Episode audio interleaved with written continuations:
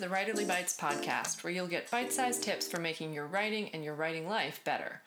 I'm Blair Hurley, and I'm a novelist and a creative writing instructor. You can find more about me at blairhurley.com and on Twitter at bhurley. You can follow news about the podcast on Twitter at Writerly Bites. This week's writing tip is going to be a little bit different. It's very activity based. It's designed to get you writing and thinking, and I'm calling it 10 minutes to a better 5 pages. So, first, choose five pages of your current story or novel that you know needs more work, something that you really want to think about. You know that it's just not satisfying you now, and you're ready on a serious level to start polishing it or improving it or tweaking it in some way.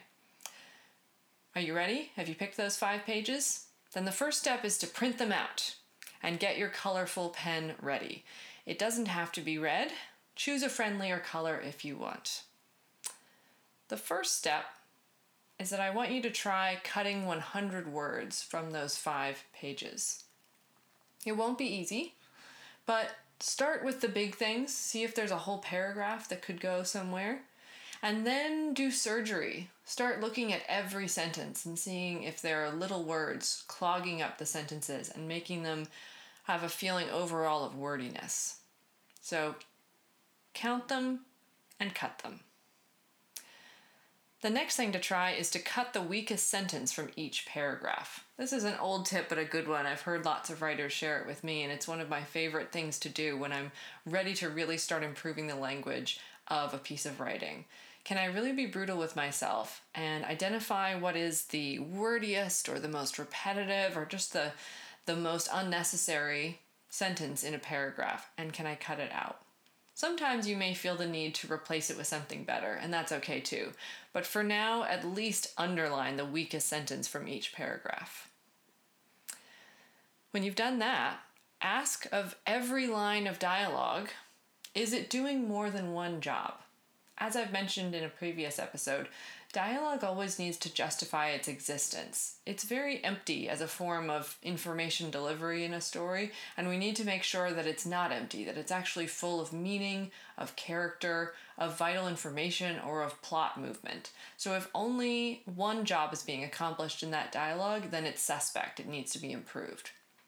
It needs to show us something revealing about the character, or further the plot in a significant way, or give us some crucial piece of information that we needed. The next step is if there's backstory, ask if it's necessary to step out of the stream of present action. So, if you're writing a scene in these five pages, is there a part where you sort of jump away and start describing or filling in the backstory of the character or the situation?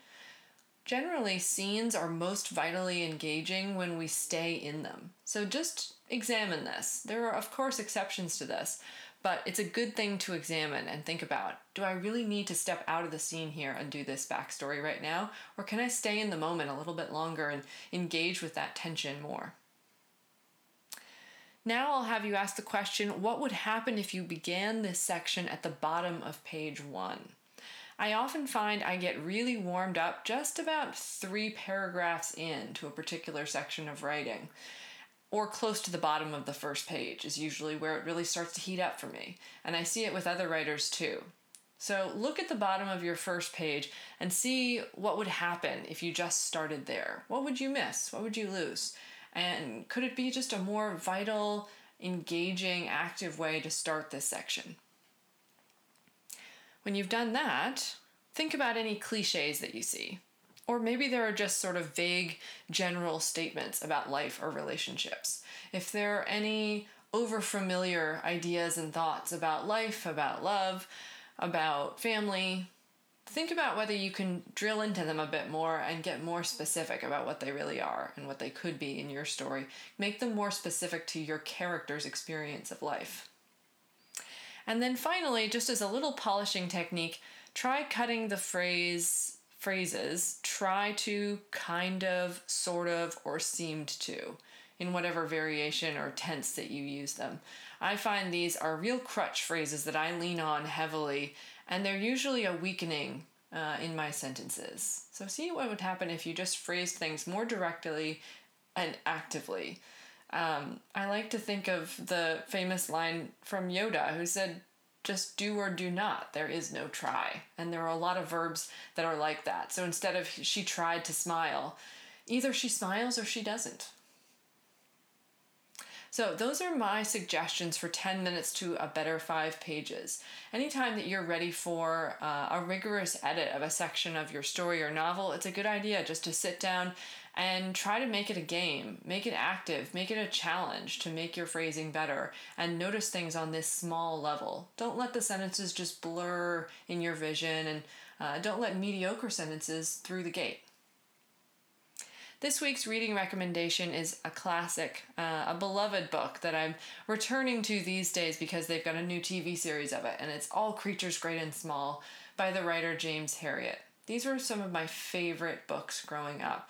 They're wonderfully warm descriptions of a 1930s veterinarian in rural Yorkshire, England, dealing with large animal veterinary practice in a time that was pre antibiotic pre cure for many of the most common ailments that farm animals had. And it, there are wonderful case histories here and studies, but above all, it was the kind of book that made me want to be a writer because the writing is so beautiful and the writer is so interested in the characters that he's observing. The animals, certainly, but the farmers and the people as well, all the people that he deals with. Uh, the the pet owners and the the people in his small village they're all wonderfully drawn with a great sense of humanity and affection. And it really set me on my path of wanting to capture character in fiction with a sense of humanity and never with a sense of contempt. There's always a warmth there and, and a desire to understand and a curiosity about all the many, many different ways that people can express themselves in life. Thanks for listening. The Writerly Bites podcast will be back with micro tips to make your writing better. It's produced by me, Blair Hurley. Please rate and review us on Apple Podcasts and visit the website at writerlybites.com. Email me at writerlybites.podcast at gmail.com with your favorite tips or questions about the writing life, which I'd love to tackle in future episodes.